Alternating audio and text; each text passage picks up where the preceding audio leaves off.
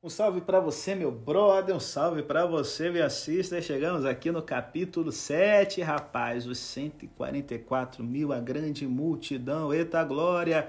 O que está acontecendo aqui? O que está rolando? Por que eles estão parecendo árvores? Qual que é o selo? Será que é o sábado? Você vai ver que não é.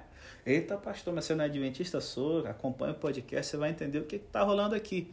Mas olha, a gente vai ver aqui com que eles são selados, porque eles permanecem firmes e a gente vai falar aqui como a adoração está intricada e como que está acontecendo aqui no capítulo 7 é um paralelo com o que rolou no capítulo 4 e 5.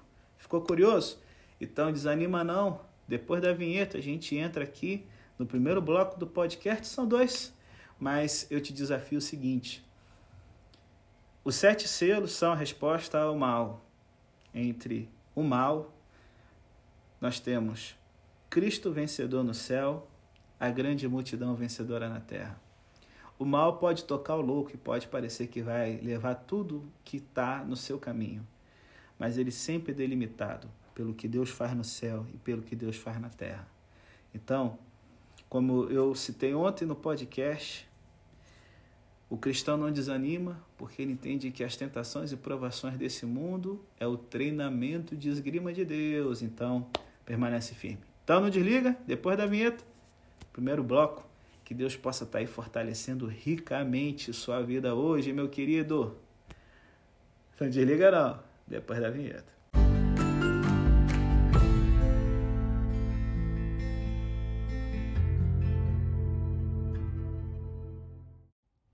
Apocalipse 6 termina com uma pergunta que precisa de resposta, embora não esperamos recebê-la. É uma pergunta retórica que presume resposta negativa. Quem poderá suportar? É claro que ninguém. O fim do mundo chegou, amigo. A história vai de mal a pior. Tudo que se esperava ver solucionado continua problemático. A terra antissólida agora está traiçoeira, cheia de fissuras e fendas. O movimento de precisão matemática do Sol, da Lua e das estrelas encontra-se em caos. Tudo aquilo com que a humanidade estava acostumada acabou. Ninguém consegue permanecer firme em tais condições, nenhum rei, general, nem atleta. Imagina o que é, é o pobre aí na fila desse pão. E quando a gente pensa de que entre 1750 e 1830, justamente nesse período da história, esses sinais vão aparecer, terremoto de Lisboa, o dia longo, a queda das estrelas, são sinais que são vistos aí no hemisfério norte, onde morava a maioria das pessoas na época, depois disso aí, galera, depois de 1755, terremoto de Lisboa, na sociedade humana nada permaneceu como era antes. Ah, rapaz, nunca foi tão perigoso ser rico depois desse período aí. E os conservadores, coitados, numa luta de conservar os restos do naufrágio daquele período em que bastava nascer nobre para poder mandar nos pobres. É, a casa caiu, irmão. Quem poderá suportar Ninguém. Como diz o Salmo 11, verso 3, quando os fundamentos estão sendo destruídos, que pode fazer o justo? A pergunta não espera a resposta porque já sabemos a resposta. No entanto, alguém responde e aí é uma surpresa. É um fato tão urgente e importante que a abertura do sétimo selo fica para depois da apresentação da resposta completa. Quem poderá suportar? Bom, os anjos, mensageiros de Deus que transmitem suas ordens e seus conselhos, eles suportam não se intimidam diante dos cavaleiros malignos nos campos da história, não se entregam diante dos lamentos vindos de sob o altar e nem se confundem com a anarquia no cosmos. O mal não os desanima, não os irrita. A estrutura da providência e da redenção permanece intacta. O mal, por mais devastador que pareça, não causa medo nem hesitação nos anjos. Eles permanecem firmes em seus lugares. E também permanece uma grande multidão que ninguém podia contar. E os sinais de identificação aqui no verso 9 e 10 do capítulo 7 mostram que são cristãos. Essa é a grande surpresa. Aparentemente, eles são uma triste minoria, com guerra, fome, pestes, perseguição e catástrofes, com diminuição na participação dos cultos, os batalhões ficam bem dizimados. Por certo, há momentos de esplendor, quando todos concordam, no sábado e no domingo, em cantar e celebrar na igreja. Então voltamos ao que, por um truque linguístico do diabo, resolvemos chamar de mundo real. Aquele de orgulho e perseguição, doença e desastre. A intricada vida de fé acaba posta de lado em troca de uma imitação feita pelo diabo usando poder, status, armas e autoajuda. Mas esse não é o mundo real. Está condenado, morrendo. Nele, a palavra final desesperada é: quem poderá subsistir? João vê e ouve outra realidade, menos visível, porém mais sólida, que existe e no qual nenhum mal consegue penetrar. É a realidade cristã, a vida de fé. Pergunta e resposta vão ligar agora Apocalipse 6 e 7. Quem pode suportar esse mundo maligno? Os cristãos. O capítulo, na verdade, os capítulos né, se unem tanto pela palavra é, suportar quanto pela palavra selo. Em Apocalipse 6, Cristo abre os selos e mostra o conteúdo da história. O conteúdo é assustador e excede a experiência de um único indivíduo.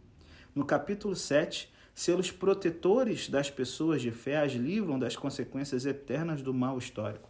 E aí, gente, lembre-se sempre, nós temos aqui dois panos de fundo bíblicos aqui nesse contexto todo. Um é Ezequiel capítulo 9, onde Jerusalém, condenada para um juízo final, uma matança começa a acontecer entre as pessoas que vivem na cidade, porém, os seres celestiais marcam as pessoas que serão salvas com um sinal na testa. E elas então são livres da morte. E tem uma outra coisa, uma, uma outra fundo de imagem aqui. Salmo capítulo 1. Na hora que os anjos eles vão soltar ali as desgraças sobre o mundo, os quatro ventos que vão tocar o louco, no capítulo 6, há uma promessa. Ei, ei, uma promessa, não, uma ordem segure os ventos até que tenhamos marcado as árvores. Ei, que por que árvores? Simples, gente. Salmo capítulo 1.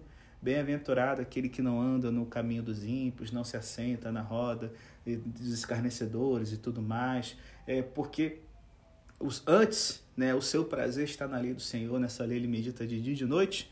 É como uma árvore plantada junto a ribeiros de águas, cujas folhas não murcham, e tudo quanto fizer prosperará. Nós temos aqui dois imaginários ligados aos justos, marcados na testa com o sinal, tá certo, para sobreviverem. Só que aqui é um selo, certo, já que é uma imagem diferente do Novo Testamento, tá?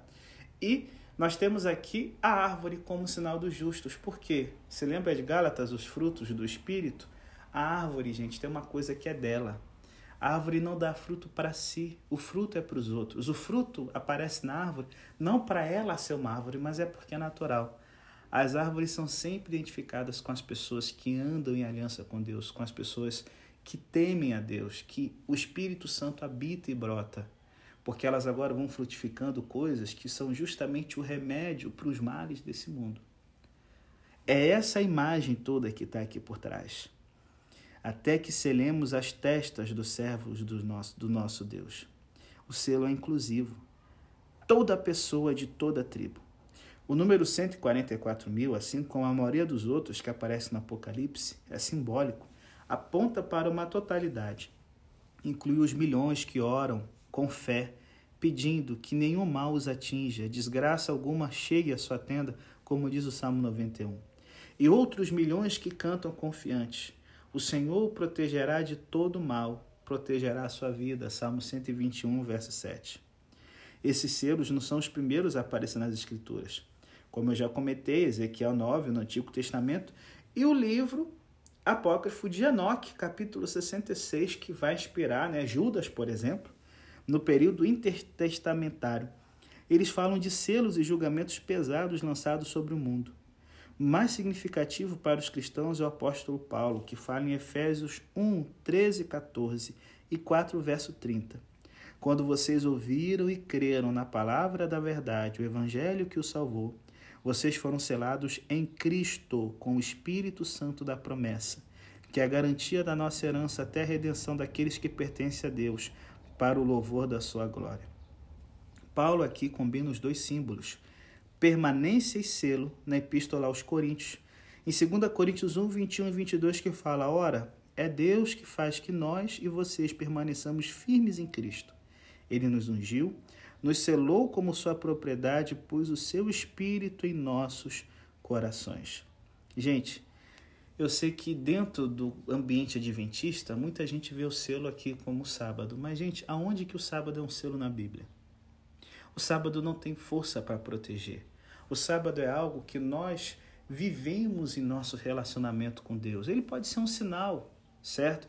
Ele vai ter o seu lugar no Apocalipse 13, em Ezequiel capítulo 20, mas a única coisa que, meio de tribulação, gente, pode ser um selo que nos protege, que nos conserva íntegros, porque essa era a questão do selo, manter o conteúdo íntegro intacto.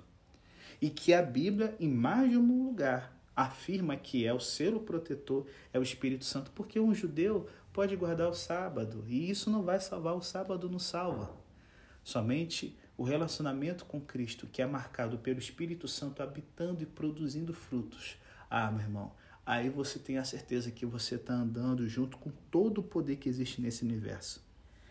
À luz desse cenário, conhecido dos leitores íntimos da Bíblia, o impacto de Apocalipse 7 se faz sentir na experiência presente dos que creem.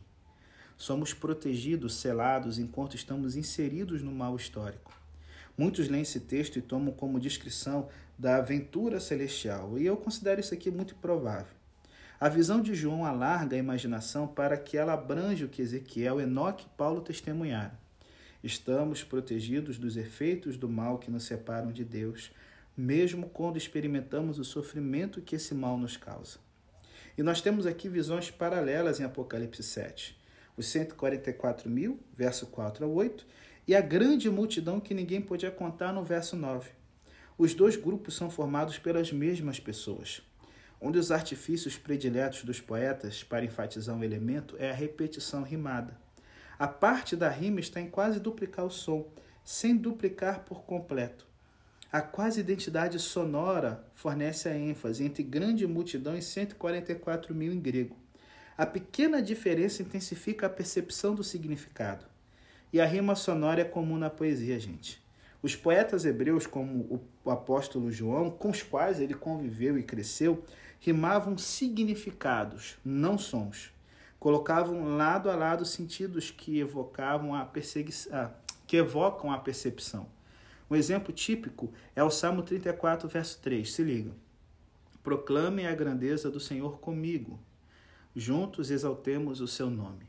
Nós temos três rimas de significado proclame, exaltemos, Senhor, seu nome, comigo, juntos. João também faz isso, mas ele rima as visões, como por exemplo Apocalipse 7, dois quadros paralelos, semelhantes o suficiente para produzir a ênfase pela repetição, diferente o suficiente para provocar a mente e levá-la à participação ativa. Ele apresenta um quadro no que, do que acontece com as pessoas que vivem pela fé em um mundo repleto do mal. Então, assim, cara, isso aqui é muito legal porque a gente já falou isso no capítulo 1, que o livro do Apocalipse é trabalhado em paralelismos, a escritura quiástica, é uma forma de facilitar a memorização. É isso que está acontecendo aqui, galera. João ouve que o número dos selados é 144 mil, e quando olha, vê uma multidão incontável. Rima o som com a visão. O Espírito cela protetoramente contra o mal as pessoas que vivem pela fé. João ouve Deus declarar o número total, absolutamente completo, não falta um sequer, 144 mil, inclui todos. É o número 12 elevado ao quadrado e depois multiplicado. Quando João olha, ele percebe que esse total definido, conhecido por Deus, é uma multidão incontável, acima da capacidade de cálculo de qualquer ponto de vista humano. De modo semelhante, essas pessoas são todo Israel, ou seja, o povo de Deus do ponto de vista dele. Em nossa perspectiva, procedem de todas as nações debaixo do céu. Essas pessoas não se limitam a estar seguras, elas exultam. É um fenômeno curioso, mas totalmente bíblico. As representações mais assustadoras do mal, Apocalipse 6, colocadas ao lado de louvor ardente, capítulo 7. Isso rolou mais ou menos na carta sete igrejas, com um cenário desanimador da igreja na terra, mas com um cenário animador da igreja do céu. Verso capítulo 4 e 5. Os cristãos cantam no deserto, à noite, na prisão, na tempestade e como gostam de cantar. Os cânticos da visão respondem às estatísticas do mal. Músicas como essa expõem todo o mal, até o mais terrível, como fraco e pedante. Outro de... Mas eu vou falar um pouco mais disso no próximo bloco, tá bom? Outro detalhe: em qualquer numeração de uma série, Os elementos mais importantes são o primeiro e o último. Nos sete selos, que em conjunto mostram o mal presente na história, o primeiro revela o triunfo de Cristo sobre o mal, e o sétimo apresenta o silêncio atento no céu, é o verso 1 do capítulo 8, onde as orações de cada crente são ouvidas e respondidas com cuidado. Todo mal fica entre o início e o fim, ou seja, está limitado. O texto não minimiza o mal, mas coloca em seu devido lugar, enclausurado entre Cristo e a oração, que a gente vê do capítulo 8, versos 2 ao 4. Há uma lista detalhada do mal e da luta corajosa contra ele, mas não há explicações. A Bíblia não se propõe a responder a clássica pergunta: por que um Deus bom permite a existência do mal? Não. O mal é um fato. A Bíblia dedica muito mais espaço a insistir na malignidade de determinados fatos, negando que sejam pequenas imperfeições na superfície da existência. Mas não apresenta explicações, antes define um contexto. Todo mal acontece em uma arena histórica, limitada por Cristo e pela oração. Não explica, cerca, delimita. Apocalipse resume o contexto, admite o mal mas não tenha medo dele, pois aquele que está em vocês é maior do que aquele que está no mundo, como diz 1 João 4, verso 4. Suporte o mal, pois você já triunfou sobre ele. Como diz Lucas 10, 18, Jesus viu Satanás caindo do céu como um relâmpago. Apocalipse expande as palavras dos apóstolos de Jesus é, e, e de Cristo mesmo em visões colocando o mal em seu lugar e restringindo com precisão na parte específica da história a qual ele pertence. Ele é visto como um episódio finito e não como um triunfo total. Sabe, gente, é... há alguns anos eu estava conversando sobre o Apocalipse com um pequeno grupo de estudos, né? O pessoal no distrito gostava de reunir, esses pequenos grupos de jovens. Quando uma das participantes entendeu de repente a importância e pediu para contar a sua história. Ela disse que um tempo atrás ela tinha sofrido um colapso nervoso, sua vida estava um caos, nada dava certo. Ela não conseguia enxergar sentido em sua vida. Sentia que o mal, a culpa e até o azar dominavam. Ela procurou aconselhamento e foi orientada a analisar cada detalhe que a vida havia acumulado em uma enorme pilha que ela taxou de mal. Examinou os itens um a um. Contou que nada se tornou menos horrível ou mais aceitável, mas alguma coisa aconteceu enquanto ela fazia análise. Começou a descobrir outros aspectos de sua vida que haviam ficado escondidos pela pilha de problemas. Relacionamentos agradáveis, músicas arrebatadoras, paisagens que pareciam fazer o coração parar, experiências com os amigos. Ela começou a perceber a maravilha do funcionamento do seu corpo. Passou a confiar em seus sentimentos e a valorizá-los. Valorizá-los.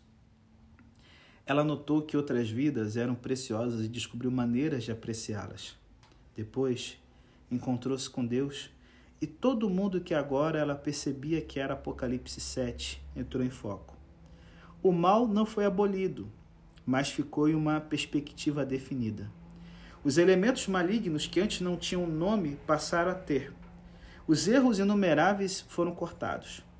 Ela não percebeu muito bem o momento em que as proporções mudaram, mas agora o que parecia infinito era o bem, e as glórias é que iam além da conta. Nada em sua vida havia mudado, mas tudo estava diferente.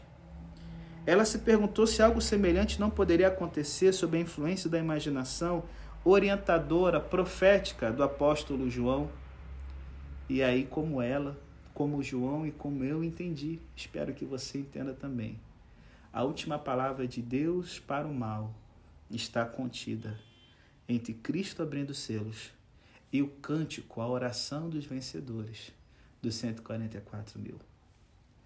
A gente não vai conseguir explicar, mas a gente vai conseguir vencer pelo sangue do Cordeiro. Creia nisso. E, depois da vinheta, no próximo bloco, se você tiver interesse, a gente vai estar falando um pouquinho mais sobre esse contexto aqui de adoração e meio à tribulação comparando Apocalipse 4 e 5, já que a gente falou do paralelo poético, certo? A cena de adoração no céu e a cena de adoração na terra com os 144 mil e a grande multidão.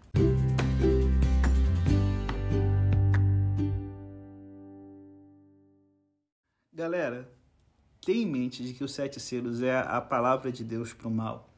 E a gente pensar que, em meio de tanto mal, de ter passado pela grande tribulação, esse período de tribulação, que é o período aí dos 42 meses, que a gente vai ver mais na frente, é, nos próximos capítulos do Apocalipse, que vão falar de tempo, tá certo? É, a, cara, o pessoal tá passando com a veste branca, que significa a justiça, alguns com manchado de sangue vermelho na barra. Foram mártires por causa de Cristo. A gente tem as almas debaixo do altar clamando até quando. E quando a gente compara que eles estão encerrando, depois dos, do, do, dos selos, que, poxa, uma bagaceira que está esse mundo com louvor, não tem como a gente não olhar para trás e ver um paralelo que está acontecendo aqui no capítulo 4 e 5 do louvor celeste logo depois da gente terminar o ciclo das sete igrejas com uma igreja tão tenebrosa e indiferente quanto Laodiceia. O texto lido e pregado em ambos os capítulos, tanto 7 quanto o 4 e 5, mostram que Cristo, o Cordeiro, revela o sentido de minha vida e cumpre o meu destino. Sem a pregação, se lembra, né, os seis selos como os sete selos como a pregação de Jesus por mais esplêndido que seja o trono e por maior que seja o número dos anciãos e das criaturas, não há certeza de que eu me incluo, e como consequência vem desespero suficiente para levar uma pessoa ao pranto. Não basta enxergar o trono glorioso, ouvir os cânticos maravilhosos e entender como são vastas as inclusões. Se não descubro, se não descubro que eu me incluo, não conseguirei louvar. Minha reação será ou o choro de João certo? No capítulo 5, ou o choro dos ímpios no sexto selo. Se não consigo me ver entre os que jogam a coroa para o alto e gritam de alegria despreocupados, minha única atitude será curvar a cabeça e chorar. Só que diferente do choro no sexto selo, o choro de João é o pivô emocional do ato de culto. E quanto a mim? O que dizer sobre o mundo em que vivo? Como esse pecador altamente incapaz que vive nesse mundo perverso se encaixa em tudo isso? De pouco adianta saber que Deus é santo se estou excluído da santidade. A existência pessoal é questionada diante da majestade e santidade divinas. A pregação responde à pergunta. Ela se dirige à recém-descoberta pobreza daquele que se encontra estarrecido diante dos sinais de esplendor santo. Assim, apresenta a palavra pessoal que convida a participar da adoração. A pregação, por mais dura que seja, como os sete selos, liberta a palavra do cativeiro sob o livro selado e a leva para fora, proclamando o ano da graça do Senhor.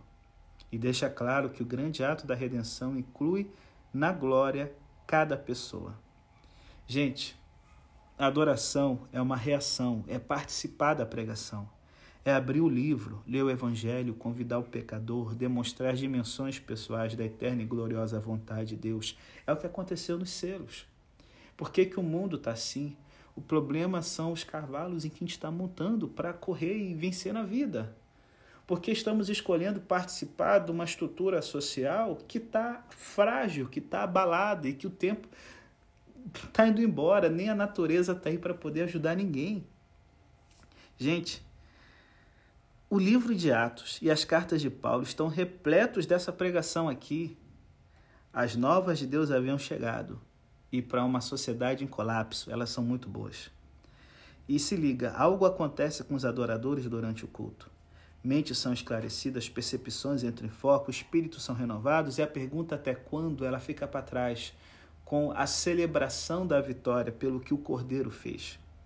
Enquanto isso, a conversa comum, a prosa impaciente banal, as danças, tudo é condensado em poesia e depois elevado em música. A adoração canta. Música é a fala intensificada e expandida, toma os ritmos naturais, o timbre da fala e desenvolve os acentos e entonações. E, gente, quando a gente pensa nos cânticos aqui de Apocalipse 4, 5 e 7, a gente se lembra que existem cânticos por toda parte das Escrituras, porque o povo de Deus é um povo que canta, expressa vigor ao entender a majestade de Deus e a misericórdia de Cristo, a perfeição da realidade e sua recém-descoberta capacidade de participar disso. As músicas proliferam. Hinos reúnem as vozes de homens, mulheres e crianças em corais que cobrem séculos. Moisés, Miriam, Débora, Davi, Maria, anjos, Jesus, os discípulos, Paulo e Silas cantam na cadeia, mano. A pessoa de fé também canta quando se conscientiza de quem é Deus e do que ele faz. Não há como deter a música. E se tentar, meu irmão, as próprias pedras vão clamar. No ato de adoração descrito em Apocalipse 4, 5 e 7, nós temos aqui cânticos sendo entoados, mas a música não se limita a esses capítulos. Isso não poderia acontecer. Não há como colocá-la em seu devido lugar. Os cânticos ressoam por todo o Apocalipse e volta a dizer: ouça o Apocalipse na versão narrada pelo Cid Moreira, em que ele vai botando ali músicas de coral nesses trechos de louvor do Apocalipse. É lindo, gente. Quando o julgamento chega à Babilônia, o lugar da anti-adoração a música cessa, graças a Deus. É o que diz aqui Apocalipse 18, 22. Nunca mais se ouvirá em seu meio o som dos arpistas, dos músicos, dos flautistas e dos tocadores de trombeta. Porque quem adora, canta. Na vida eclesiástica, os inários são livros de orações. É o que é o Salmo, o livro dos Salmos.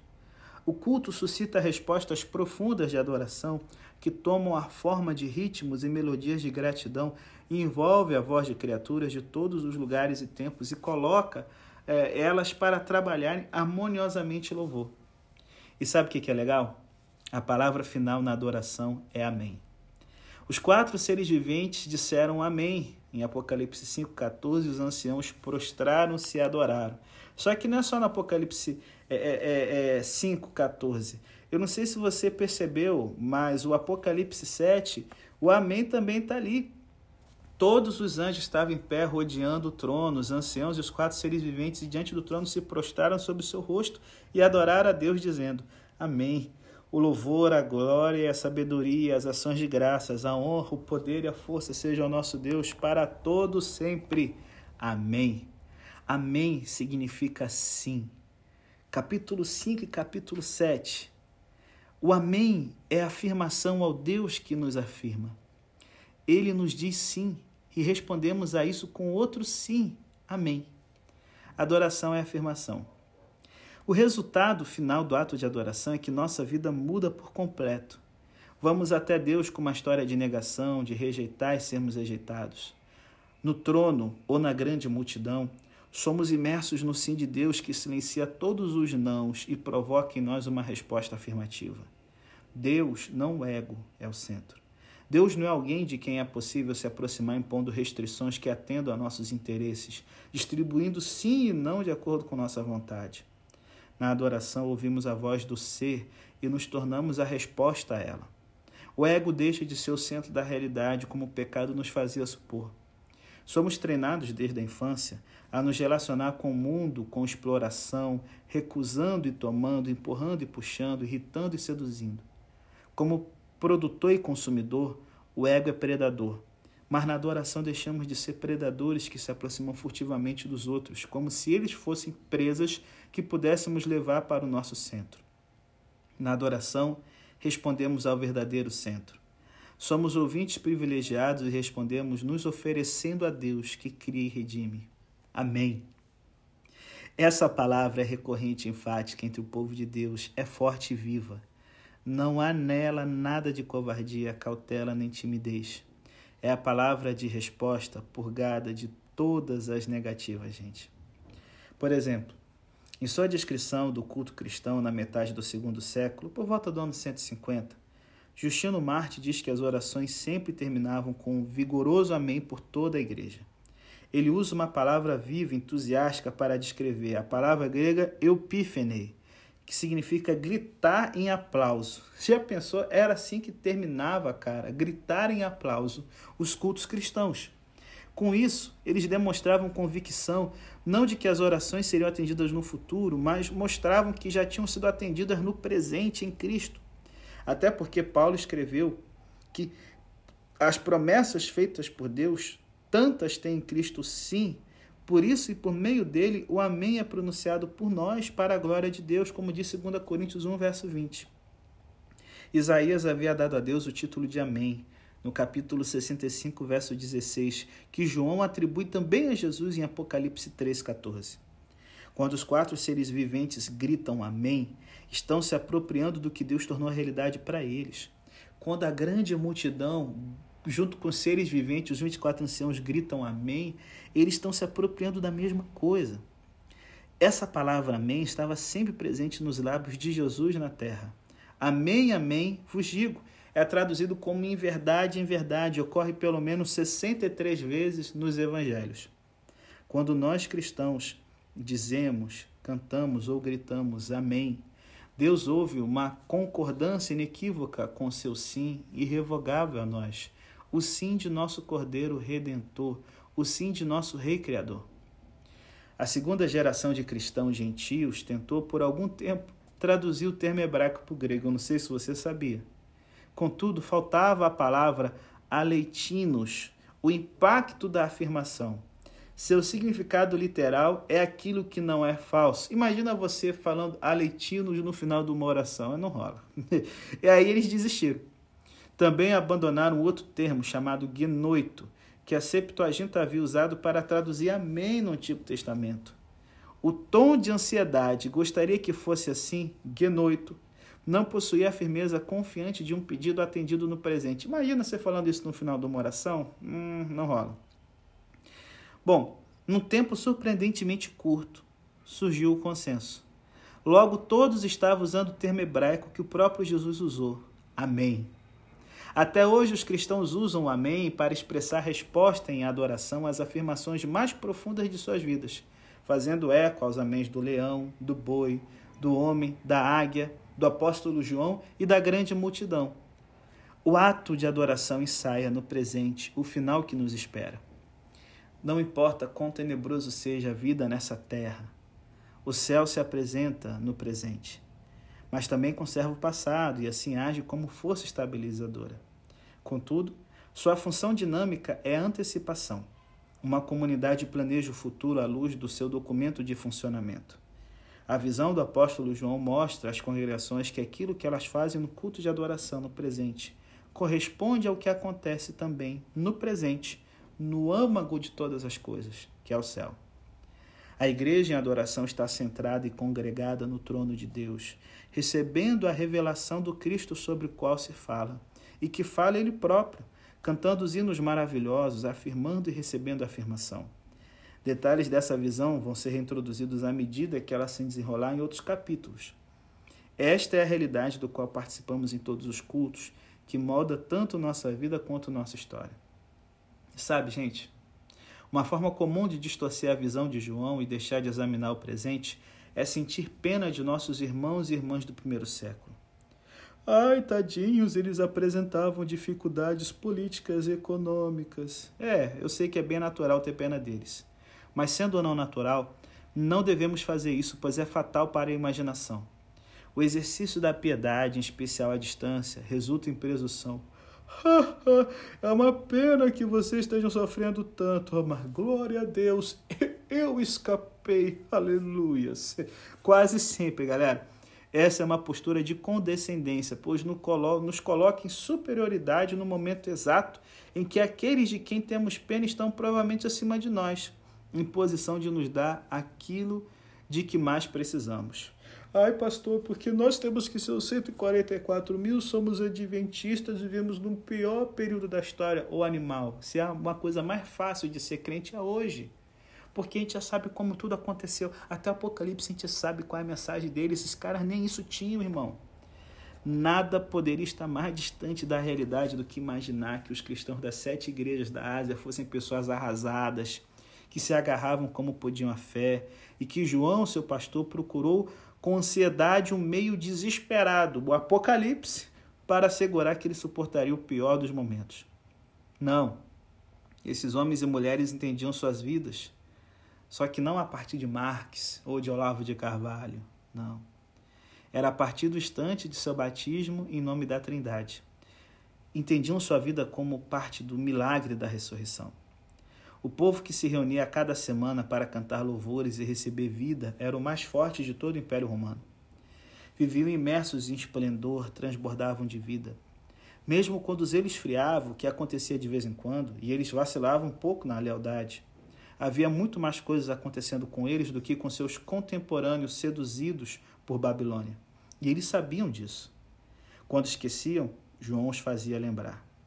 Não devemos jamais esquecer as imagens de celebração intensa no céu e os sentimentos catastróficos descarregados sobre a terra, a exposição do mal em suas blasfêmias horrendas e a revelação da bondade e adoração gloriosa, tudo isso foi elaborado a partir do conhecimento diário que eles tinham das Escrituras, do batismo e da ceia do Senhor. Eles levavam a vida nesse ambiente invadido pelo céu e ameaçado pelo inferno. Nada, fora a fé, o desafio da fé, poderia igualar a vida deles em profundidade de sentido e presença de drama. Não pode ter havido muitos momentos insossos nessas vidas e nem precisava haver na nossa.